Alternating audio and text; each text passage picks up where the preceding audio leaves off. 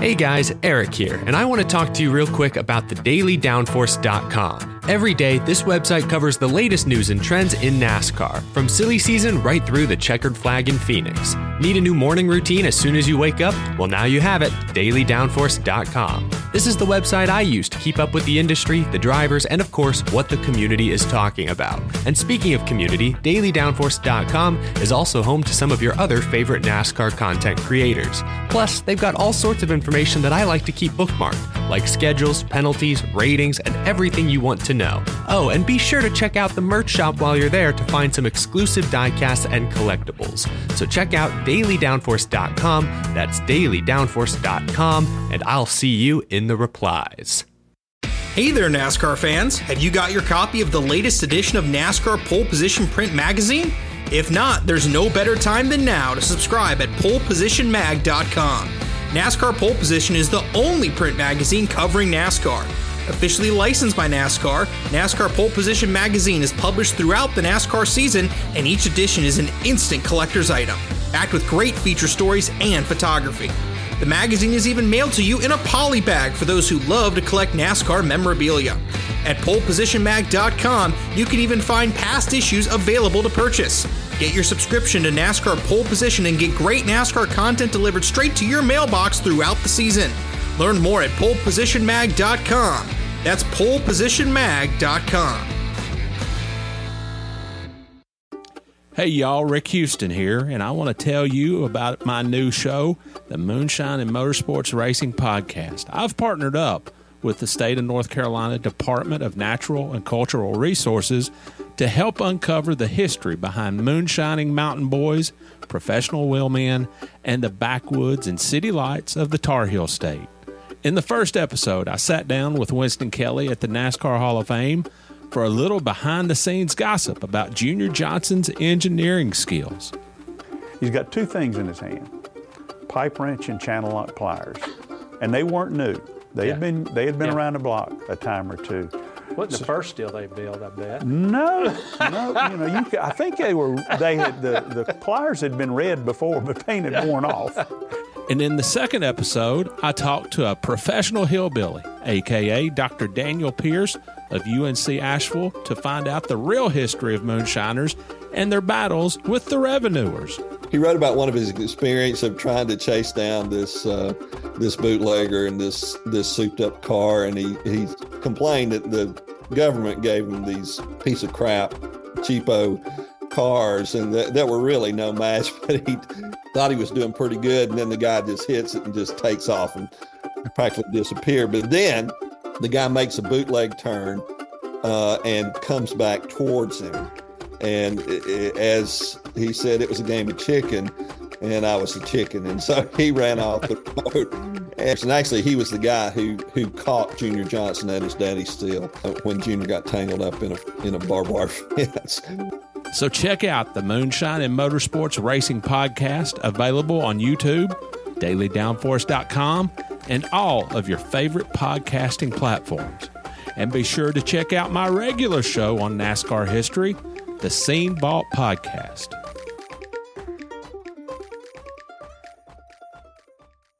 With threats to our nation waiting around every corner, adaptability is more important than ever. When conditions change without notice, quick strategic thinking is crucial. And with obstacles consistently impending, determination is essential in overcoming them. It's this willingness, decisiveness, and resilience that sets Marines apart. With our fighting spirit, we don't just fight battles, we win them. Marines are the constant our nation counts on to fight the unknown. And through adaptable problem solving, we do just that. Learn more at marines.com. Hello, this is Rick Houston, and welcome to the Scene Vault Podcast, your source for all things NASCAR history.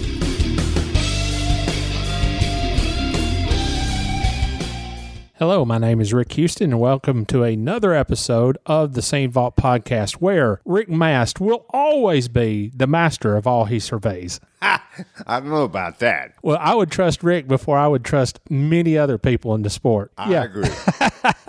Well, Steve, this is our 25th episode. This is our silver anniversary. Did you get me anything to celebrate? Uh, Yeah, I got you a Diet Pepsi. I'll take it. I'll take it. I'm parched. So, Steve, we've got so much to talk about in this episode. I wanted to go ahead and jump into the episode, but just real briefly Buddy Parrott, another money quote right off the bat. Somebody was in for an ass whipping. I think I know what you're talking about. Buddy could be a stand up comedian. just the way that he puts stuff, he is just absolutely hysterical. Well, I don't have to tell you this because you already know it, but even when, uh, you know, all of us were working together at Scene, every time we went up with Buddy, Buddy was a great interview. And we weren't the only ones that agree with that. He always attracted the media. Now, who was your go to guy on a slow news day? Well, he was one of them. no, no question about that. Now it depends on the uh, on the uh, certain decade I worked. When I started out, I was fortunate enough to be friends with James Hylton. Oh, And he was a regular NAS- NASCAR gadfly. He'd tell me anything Yeah. that was going on. And uh, later on, uh, you know, Buddy was one of them for sure.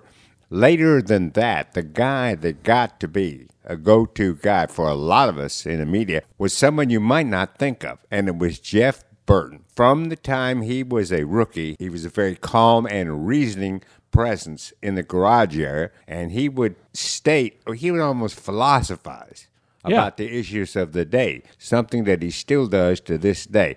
And then later in his career, he was named Person of the Year by NASCAR Illustrated. And the word that we used in the headline on the cover is probably the best word to fit Jeff Burton, and that is the diplomat. And it was so good at it. Well, my go to guy on a slow news day, let's just say he was not a diplomat. and that's what made him, well, so interesting. James Finch. Oh, Oh, yeah, baby. Anytime I needed something to write, all I had to do was go to James. And he would be rolling almost before I got there. And basically just had to stick a microphone in his face. and I got good copies. yeah, I uh, I remember James very well, and he was a hoot. in our second segment, we're going to go back in our memory banks a little bit. We continue to just get awesome questions. And we had one question about our favorite press box memories, and we had another about our favorite NASCAR seasons. So I'm looking forward to chatting about that. Okay, sounds good to me.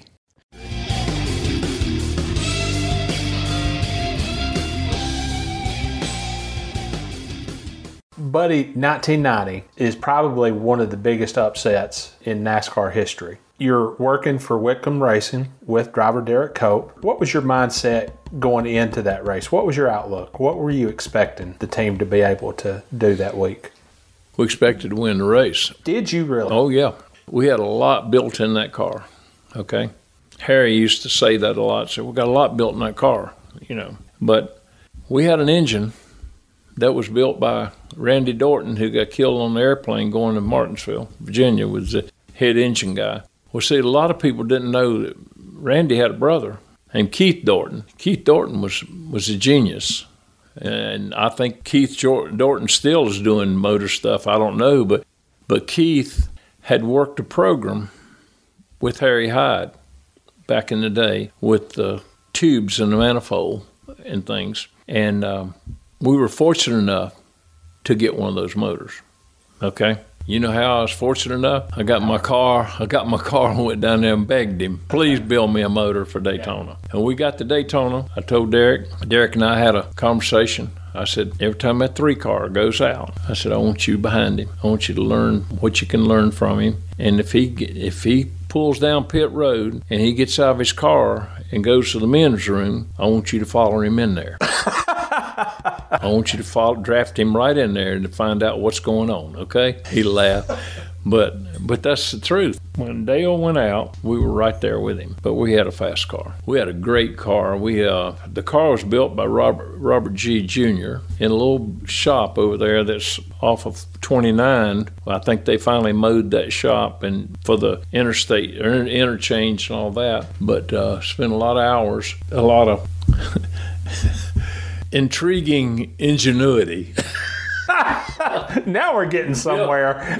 built that car, but it was legal. It was legal. Everything was legal to pass the templates and did the whole deal, but it was a fast car. And Derek Cope was not, well, bless his heart. I put him to the extreme pressure uh, on the last pit stop. Yeah, you did. He was screaming, loose, loose, I'm loose, I'm loose. So we went out, knocked about four degrees, five degrees of spoiler out of him. Out of it, not in it, but out of it. You mentioned that you kind of put him to the test on that last caution because you kept him on the racetrack Yeah. to give him track position. But Dale comes in, takes on four tires, and almost as soon as the green flag falls for the restart, you know, he goes blowing back by. What were you thinking at that point? Well, again, you know, uh, uh, the best position for us to been in was behind Dale, and knew that was going to happen. At the end of the race, you know, it was nose to tail going into going down the backstretch, or we were in position. Let's just say that.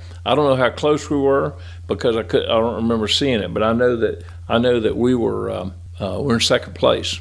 Let's say that. Second place would have been like winning the race to us. Obviously, you couldn't see anything from where you were on pit road. What was your first indication that something had happened?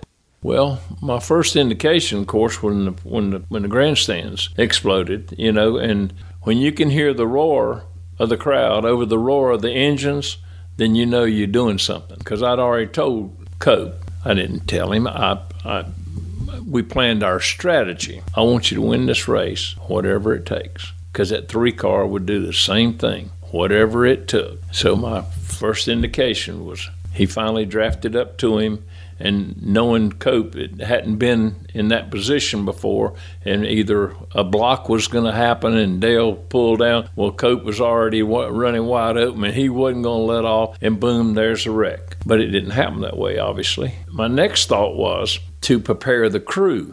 See, there was going to be a big preparation of crew because somebody's going to get their ass whooped.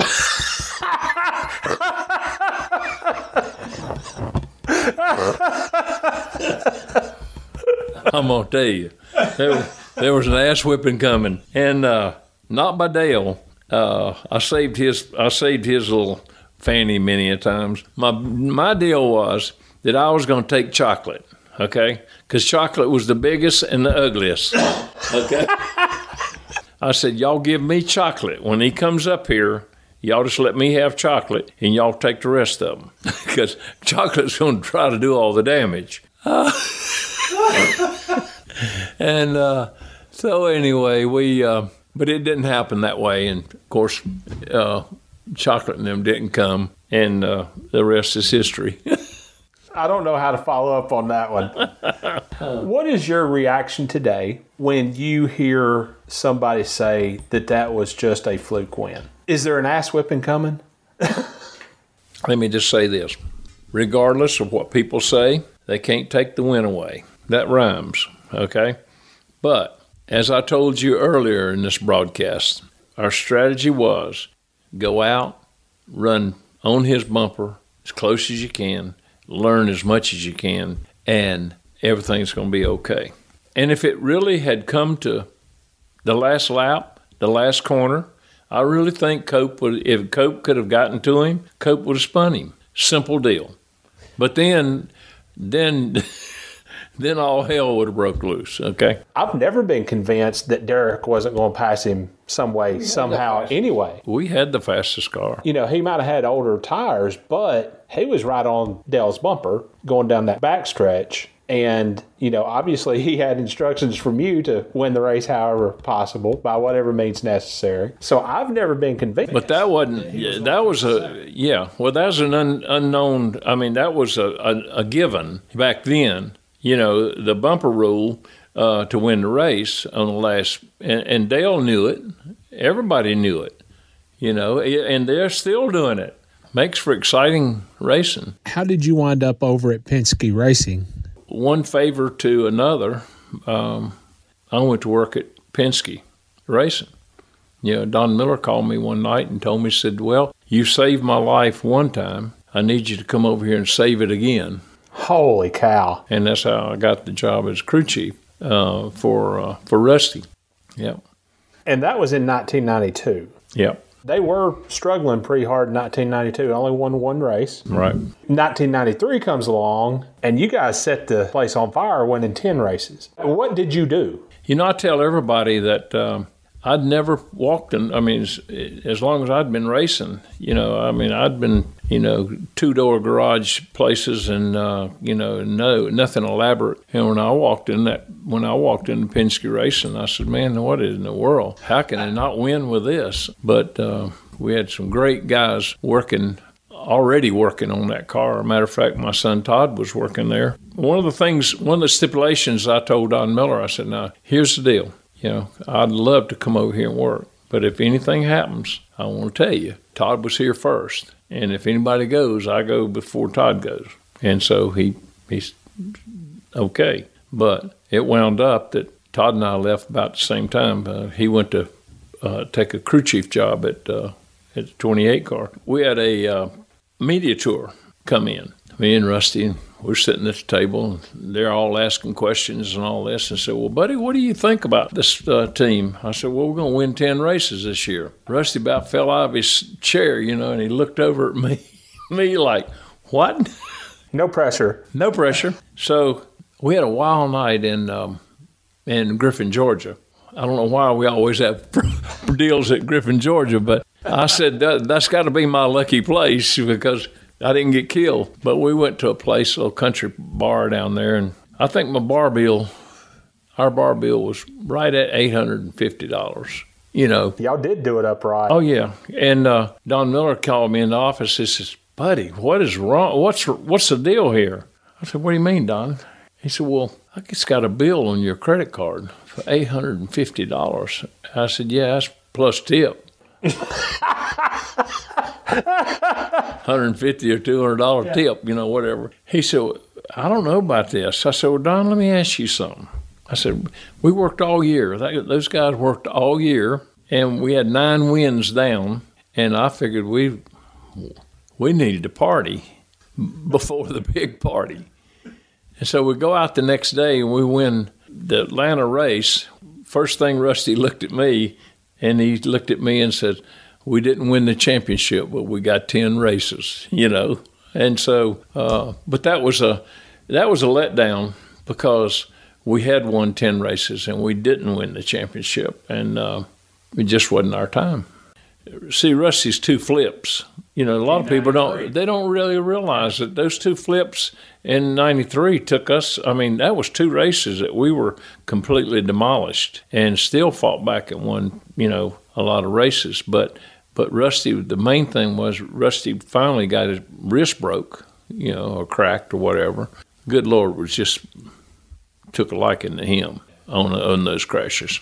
If I had my mentality had thought more of championships instead of race wins, I'd probably have 15 or 20 race wins and two championships. Okay? Easily the 11 point deal and with the Rusty deal. There was two cars there that, that we should have won. Uh, we had an opportunity to win the championship and didn't do it. Okay?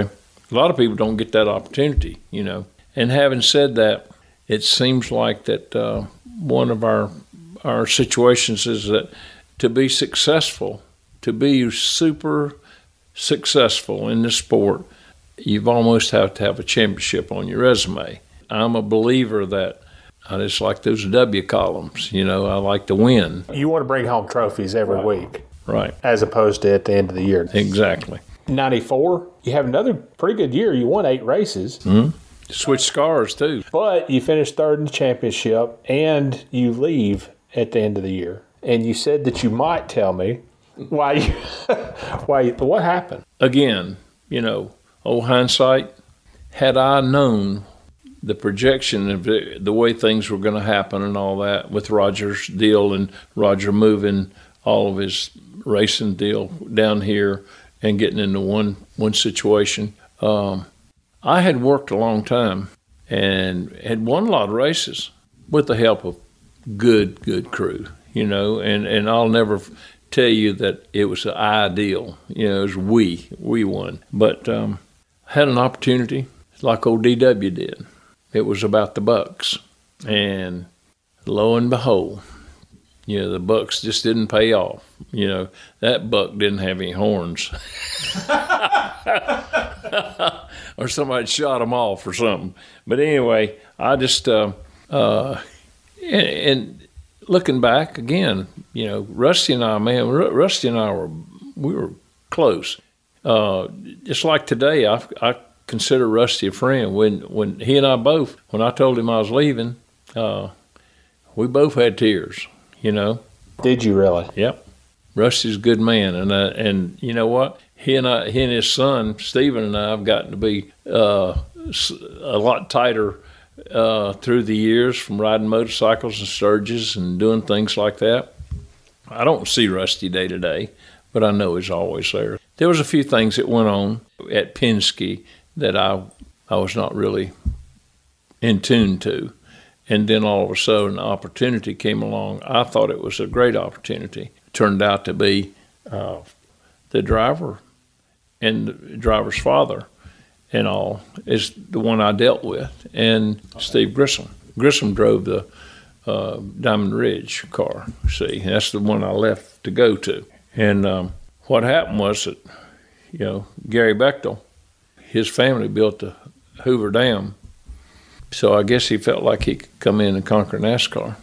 It seems like times that I've tried the Ellis thing and the, the guys that had bukus of money uh, they spend it all before I got to them. you know, so you could help them spend. Yeah, right. Okay, let me just say one thing. If it had not been for me, and you can quote me on this all you want to, if it hadn't been for me leaving Rusty's for that opportunity that I thought was amazing, far as financially for Judy and I, that I would not have had the opportunity or have myself in position to work with the best car owner I work for, Jack Roush. Okay? And he's going into NASCAR Hall of Fame and very deserving. Good man. And I enjoyed every day that I worked for him you crew chief for Jeff Burton in 1996 and 97, won three races with Jeff in 1997, including the inaugural race at Texas. But at the end of the year, you decided to take a step back and come off the road. And in 2001, you retired for good. What led to that decision? What happened was that when we we started the deal was in Rob Moroso's little shop in Mooresville. Jack and I both visited that shop and and uh, he said, What can you do in there? I said, We can win some races. I said, I, won a lot right across the fence right there. That was beside Rusty's place, you know. And uh, so we started the Burton program right there. But then as as it grew and as as he cut off the supply or whatever in um, down to Liberty, when he moved everything to the airport, Burton and I both tried to get Jack to leave us right up there. Let Mark See, I had Mark and Jeff running uh, cup cars, and we were running uh, two uh, uh, Busch cars out of that little shop. We went over and got another little place for the Busch team, but we tried to get Jack to leave up, me and Burton together with with Frankie and uh, and and the crew to stay there, but um, he said it just wouldn't work for us. We just need to be in the airport down down there, and so when all that moved in there, I lost a lot of interest because I wasn't I wasn't asked to do a lot, you know. But if I had wanted to, I could have stayed there. I could probably still be there with Jack. I'd be doing something, but my heart wasn't in it. You know where my heart was? My heart was riding Harleys, man. I love to ride Harleys. You wanted to get in the wind. I told Jack, I said, you know what? I said, man, I'm having a heck of a time here, Jack. And he said, what, what do you mean, buddy? I said, I can't find time to ride my motorcycle. He laughed. But he offered me to, that I could stay there and do a lot of different things, you know. But again, I'd kind of lost that little racing. See, I like to race. I might not call all the shots, but I like to have some say so. Well, that was all eliminated through, you know, having to work with different uh, drivers, and they threw me into with uh, with Kurt Busch and and stuff like that. But again, never had a crossword with Jack Roush, and still, and I never will. And I'm gonna hug his neck when he gets in, inducted into the Hall of Fame, and I hope I was a part of that. How do you spend most of your time these days? Well, this year, well, I took off. I, I decided that I'd ran so hard that uh, Judy died in 2016, July. So the rest of the end and, and uh, for 17, I, I ran pretty hard. Uh, and I decided I was going to live in my house for a year, me and my doggy, Blue. And uh, I've enjoyed it, but I, I'm planning to do a little more. I haven't, I didn't go to any rallies and stuff. I lost my rally partner, you know, Robert Yates, and that took a, a sting. Uh, that took a lot out of it, you know. But I, uh, I go to some races. Uh, I'm still on the voting committee for the Hall of Fame, and I'm also uh, uh, I work with the um, the pallet judge deal on the uh, on the rules, not rules, but infractions of the rules, which I haven't been called on this year. That ought to tell you something. They've got things working pretty well.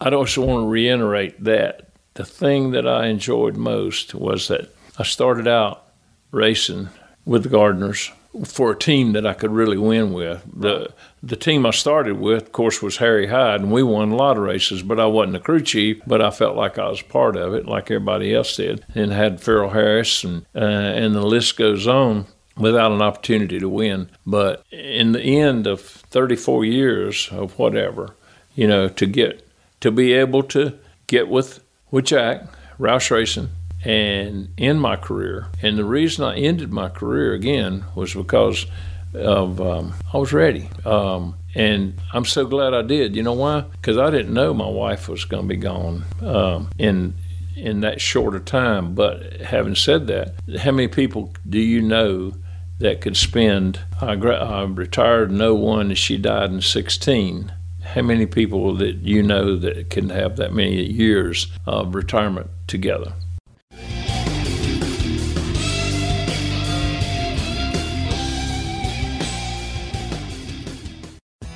For children with chronic medical conditions, Victory Junction means friends, fun, freedom. That's because we provide a medically safe environment where kids who live in a world of hospitals and doctor's visits can laugh, play, and discover all they can be, all at no cost to their families. Victory Junction inspires confidence, builds self esteem, and changes the life of every camper who comes through our gates. Find out how you can change a child's life. Go to victoryjunction.org.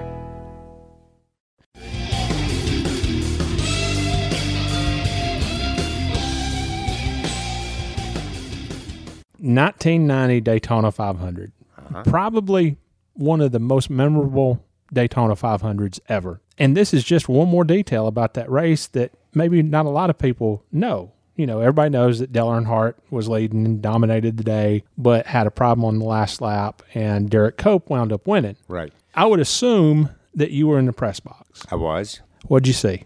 What I most remember, in fact, it is seared in my mind, is that they're going into the first turn, it's clear that Earnhardt has a lead by about a car length. They come out of the second turn, and Earnhardt drifts high up the track, just like he's opening the door for Cope to go on by. And everybody in the press box, we're stunned into silence. What's happening here? And of course, Derek goes right on by and out of nowhere wins the Daytona 500. Now, we could not figure out at that time what Dale's problem was. Found out later about the famous broken bell housing that he ran over and caused him to lose the lead.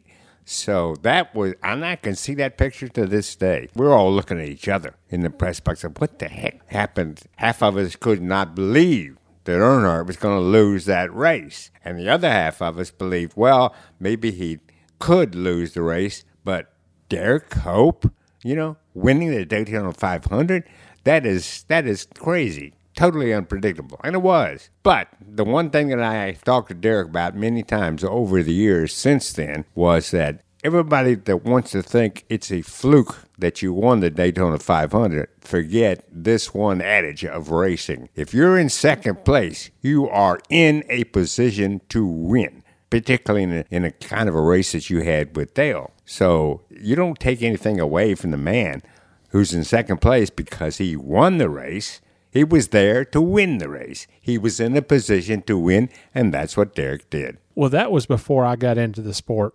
professionally.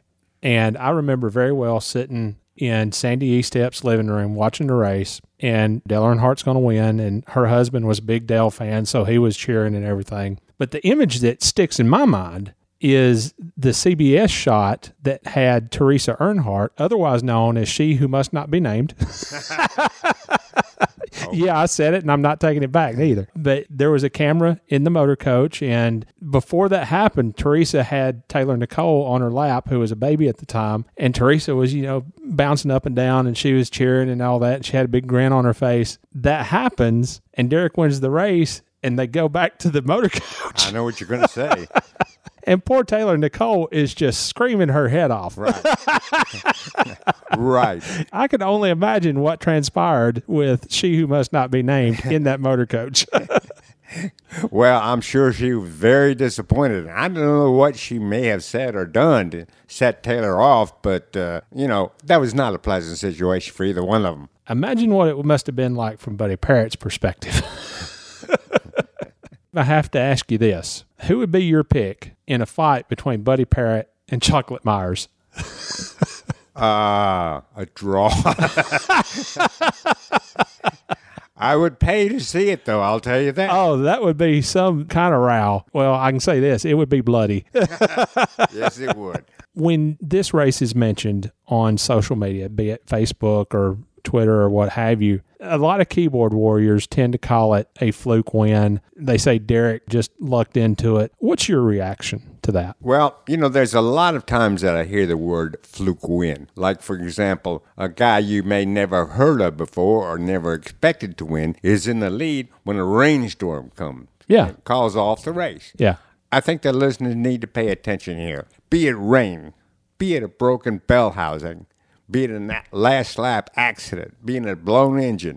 All those things have been part of NASCAR since NASCAR began, hundreds and hundreds and hundreds of times. And just like a dominant car can go out and win a race, those items that I just mentioned can be factors in the outcome of a race. They're there. There's nothing you can do about it. They are there and they are part of racing. And if they mean that they take victory away from one guy and give it to another, so be it. Well, the name of the game is getting to the checkered flag first. And the name of the game is being, as I said earlier, the name of the game is to be in a position to yeah. win. Yeah. Because if you're in fifth place behind Dale Earnhardt and he runs over the bell housing, you're not going to win. You know, and Dale did handle it in a classy manner he made a very famous quote where he said, "It's the Daytona 500, not the Daytona 499." Backs Derrike won my, that race, which backs up my point. Not the Daytona 499, it's the Daytona 500. Finished the race to win the race. He couldn't finish.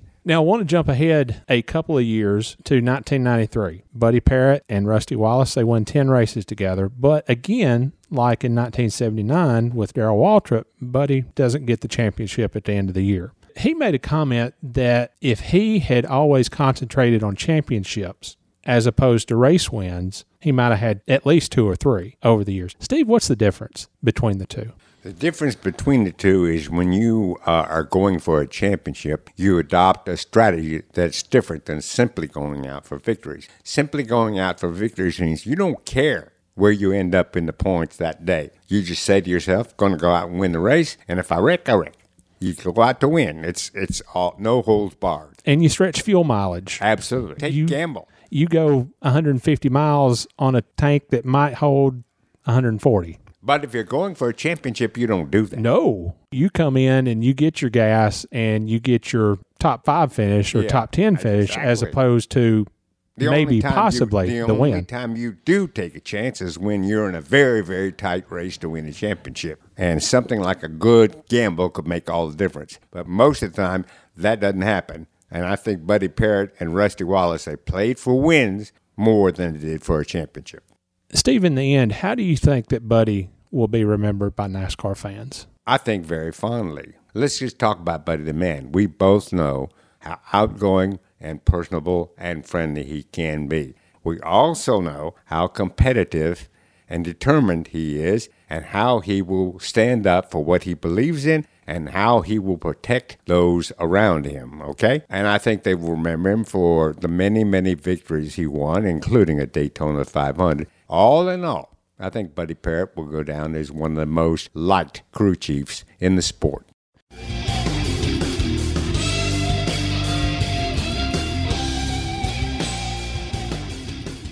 Hello, I'm Terry Labonte, and you're listening to the Scene Vault Podcast.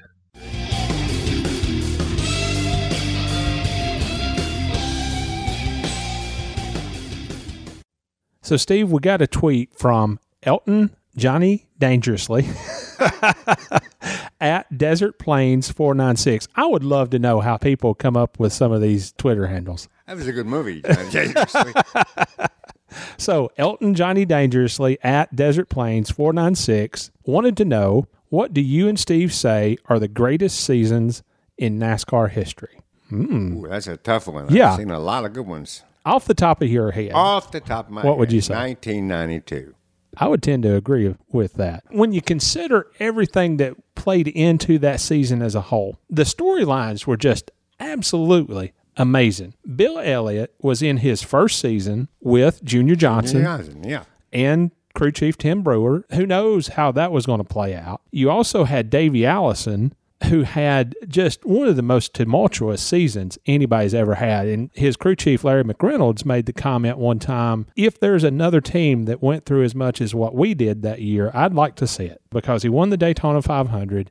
He got hurt, I believe, at Bristol, hurt his ribs, won the next week at North Wilkesboro in a flak jacket. Right. Then he has that just this terrible, terrible, terrible wreck at Pocono where he flipped so badly yeah. and wound up severely hurt, Right. but kept right on racing. Right. And then over everything at Michigan in August, his brother Clifford loses his life Right. in a Busch Series practice session. Now, he comes back and somehow, some way, he wins at Phoenix, takes the points lead, and he goes into that race as the points leader. Right. That was a heck of a story. I mean, just an amazing story. And how he got through that season is beyond me. And then you have Alan Kulwicki, Right. slow and steady all year, nothing flashy, but he has himself in position, just like you said about the 1990 Daytona 500. He had himself in position. Right. And that was something of a tremendous effort because if I'm not wrong, I remember, I think it was after the second Dover race, Yeah. as Alan himself said, we're out of it. Yeah, he was what, 240 something? something yeah. points, yeah. And he said, well, we were out of it. Lo and behold, he comes back over the last races of the season to, as we have said, put himself in a position to win a championship. Now, nobody coming into that race at Atlanta would ever figure that it would come down to a race between Bill and Alan that came down to a race that was filled with strategy like Yeah. that. It started to build up into a situation where we were coming into the last race of the year. And correct me if I'm wrong, there were five guys. Six. Yeah, that Yeah, had, had a shot at Yeah. the championship. And uh, Well, three of those legitimately. Yeah. And the other three, Mark Martin, Harry Gant, and Kyle Petty. right, the top three would have had to fall out on the pace laps or something. So I, yeah, I remember that. mathematically, mathematically, they had a shot. But what the race boiled down to was, uh, you know, and Davey Allison, one of the guys that was in contention, was taken out in a wreck. with Ernie Irvan. That's yeah. right. Nothing unusual there. But anyway, Hey, you said that. I didn't. well, I meant back then. But in any case, it, it boiled down to a race of not only speed, but of tremendous strategy between Bill Elliott and Alan Kulwicki. Alan Kulwicki was the sentimental favorite, no doubt. I don't have to tell you why, about how he raced with his own team, okay, and was a dark horse at, at darn near everything he did, but he came to a point where he could win the championship. And as you have explained in your book so eloquently, it came down to the, his reasoning and deduction that if he could lead one more lap than Bill, he'd have enough points to go ahead and win the championship. And among the drama of that race was everybody watching the two of them go after it. And then, on a sentimental note, it was Richard Petty's last race. Yes, sir. And that Yeah. was a big, big dramatic moment. He fell out of the race and crashed. And I remember his car caught a little bit fire. Right? I think so. Oh yeah, It caught yeah, fire. He and got- and he announced over live TV, "Bring me an effing fire extinguisher." Richard Petty said that. and I have, I have also given him the quote. Now he's told me he didn't say it, but he always says it with a smile on his face. That he said, "Well, I wanted to go out in the blazes of glory, but this is not what I had in mind." Yeah, that was the first race that I was ever actually paid to cover. I went to the home newspaper office that I was working for at the time, and Steve, they gave me a check for three hundred dollars. oh boy! Whoa! I was on top of the world, buddy. I didn't have to sleep in my car or anything like that, but I can just remember so much about that weekend and everything going on with Richard, it being his last race, the championship, and all that. I mean, just crazy, just a crazy amount of drama in that race. Yeah, I would consider that certainly the best Winston Cup season that I've ever been involved in. Yeah, and uh, I think a lot of people would agree with you. So many side stories that Yeah. one race. Yeah. that uh, we could be here for the entire podcast talking about that. But in the end, it culminated with, as you mentioned with Davey, there were other drivers. It culminated in a season of drama for several competitors. And then in the last race of the year, it was a race of drama for all the fans. that would be probably my top Winston Cup season. As you know, I was the Busch Series editor at Winston Cup Scene, and my two favorite seasons were run back to back 1998 and 1999. Steve, the only way that I can put it is that it was so much fun to be involved in that division at that time. You talk about personalities, good night. I mean, there were personalities virtually in every single hauler. There was the Randy LaJoie and Buckshot Jones. and it was fun to talk to both of them. Steve, there were drivers like Jason Keller and Shane Hall. I couldn't even tell you how many times that Jason and I would visit a Chinese buffet. As hard as that is to believe, we partook in more than one Chinese buffet over the years.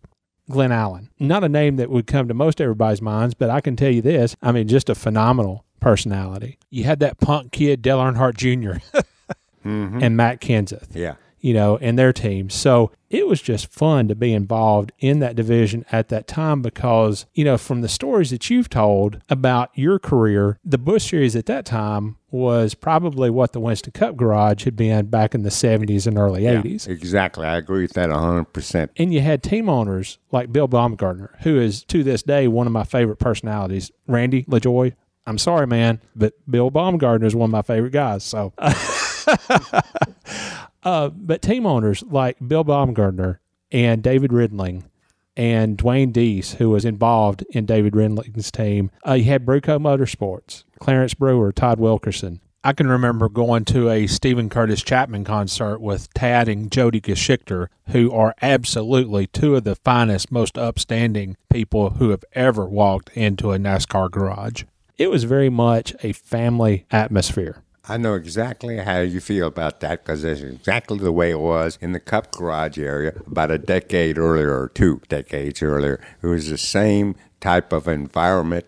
I know that I enjoyed it very much, and I can certainly identify with you when you talk about those seasons in the Busch Series Garage. Now, Steve, this is a question that came via direct message on Twitter. Patreon supporter, hey, Patreon supporter Aaron Bearden wanted to know about some of our favorite press box stories. Can we talk about that in public? well, you know, uh, the press box stories that I like are the ones that are funny. And that happened a lot. I could be here all day talking about that. Like, for example, always had a pool in the press box. that I never ever won. I did, but not many. You would draw a number out of a, a, a hat, and if that number was the driver you had. Well, one guy years ago, one guy years ago uh, drew his number out and said, "Do we hold on to these?" and Al Hamrick, who was doing the uh, pool at the time, said, "No, stupid. We're on the honor system. You can, you, you can go ahead and throw it away." But to go beyond you know simple comments and stories and stuff like that, to me, the best press box story came out of the 1979 Daytona 500. Now everybody knows. Oh, this should be good. Oh, everybody knows the circumstances. And it's coming down to the end of the race as Cale Yarborough and Donnie Allison scrapping for the lead. Go pass the start finish line under us and start heading in the second turn. Then they start beating and banging down the back stretch. And pe- we're just all trying to see as best we can. And I got up and put one foot on the table uh, behind me and one foot on my own table. And here I am balancing myself precariously because I'm trying to see what's going to happen. And all of a sudden, they disappear. They disappear into the third infield. We can't see anything. It just hits me. I see Richard take the lead. I said, Richard's going to win the race. Richard's going to win the race. And old Tom Higgins is sitting beside me. He says, To hell with that. I want to see that fist fight coming up. he called it. sure enough. Ken Squier comes booming over the PA. And there's a fight in third turn. Yeah, and there's a fight. That was uh, uh, quite a wild day in the press box because after that race, we were all at a loss how we go explain this to our readers, you know? Now, how am I going to compete with the 1979 Daytona 500, man?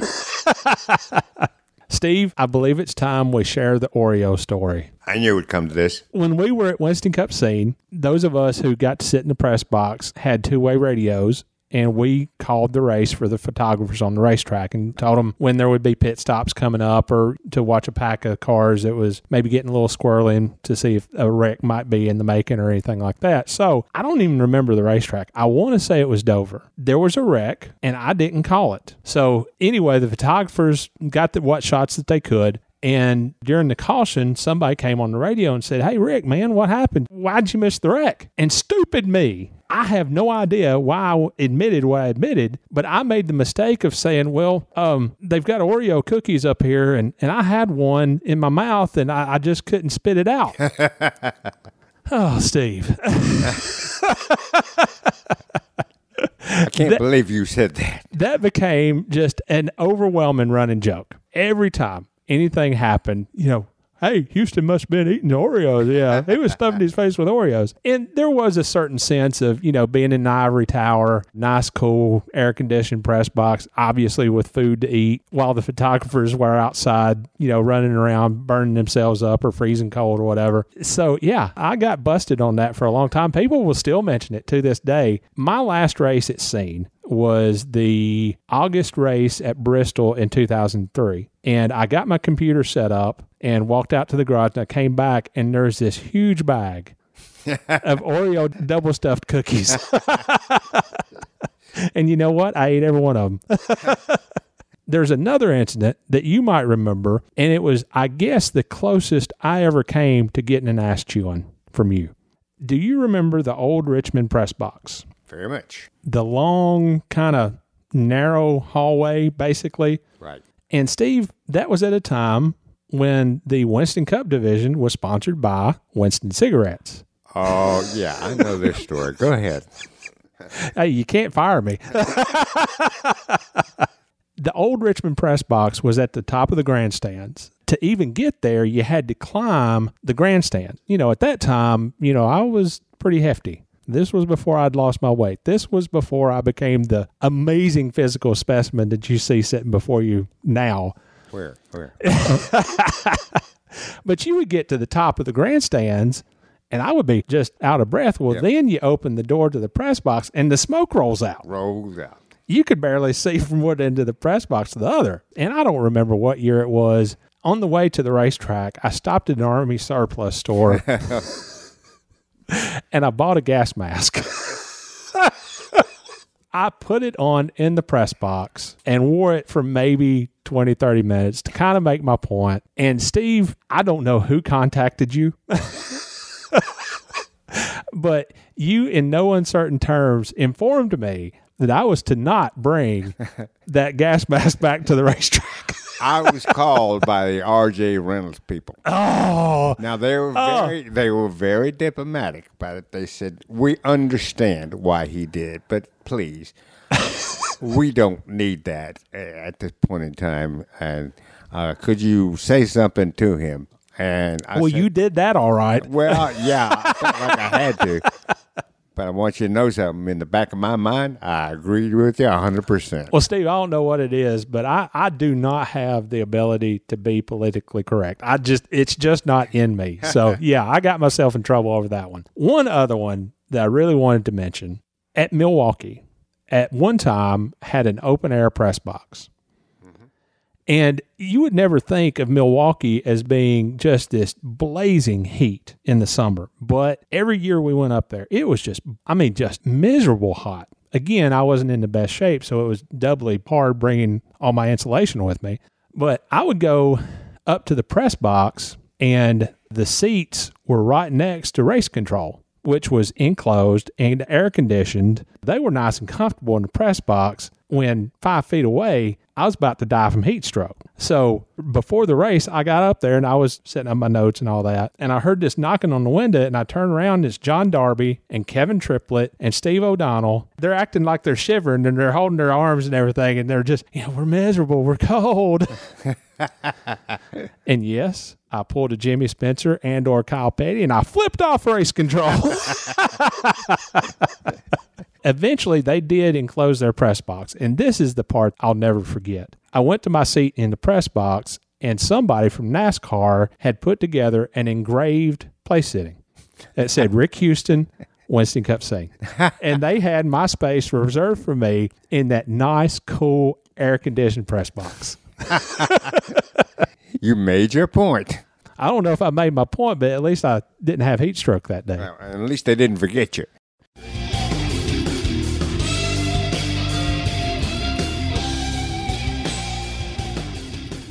Now, we had already recorded this week's episode of the Scene Vault podcast when the motorsports world got the really sad news that Glenn Wood had died on the morning of Friday, January 18th. So, Steve, you and I are back. You're on the phone. I'm at home. And I just wanted to ask you since you knew that team so well, having worked with them so closely for so long, what is your memory of Glenn going to be?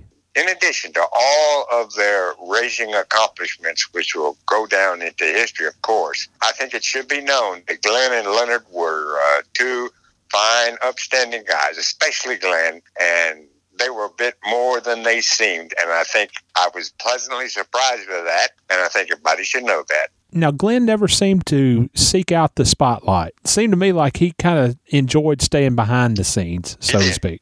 He did. I'm not saying he went out there and tried to find the media. Uh, he didn't do that. He he was pretty close to the vest when it came to that sort of thing. And I'm sure that uh, being the head of that successful racing team, he never really wanted to dip his hand. Who would? But but if you were someone that he knew and he, he, appreciated or liked, and you had a question or two for him, he always answered them. He always answered them. And uh, to me, that's all you can ask a man to do. Now, Leonard always seemed to be kind of the go to guy when it came to setups and mechanics and all that kind of thing. What was Glenn's contribution? Well, I think Glenn was the innovator.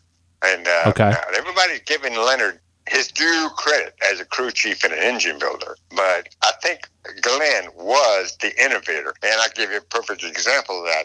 He was most likely the man behind that team's ability to produce fantastic pit stops at an age when they did not exist. He cut pit stop times in half way wow. back a long time ago. In fact, the team was so good, they were asked to service the pits for IndyCar driver Jim Clark in Indianapolis. I think it was in 1965. And Jim Clark won the race because people up there had never seen that type of speedy routine in a pit stop. And I'm convinced Glenn was the director of that. Steve, there are a handful of people who have been around NASCAR almost from the very start, and you can certainly say that about Glenn. Mm-hmm. What is his place in NASCAR history? Oh, gosh. Well, let's put it this way the team started in 1950 and joined the Cup circuit in 1953. Yeah. So you add, you do the math. I mean, that's almost from the very, very beginning, and had success. And I might add, uh, had several Hall of Fame drivers drive for that team. Uh, you add the success of the team as uh, uh you add the racing success of the team, and how much it contributed to the Hall of Fame careers of so many drivers. He's at the pinnacle of NASCAR. To me, there is no way that his accomplishments and his contributions to NASCAR can be counted. That's how big he is. And he started out as a driver. Yeah, he won four or five races before he decided to go ahead and, and uh, join uh, Leonard in the effort to create a team. So when he did that, that's when things began to change in NASCAR. Steve, how do you think Glenn is going to be remembered?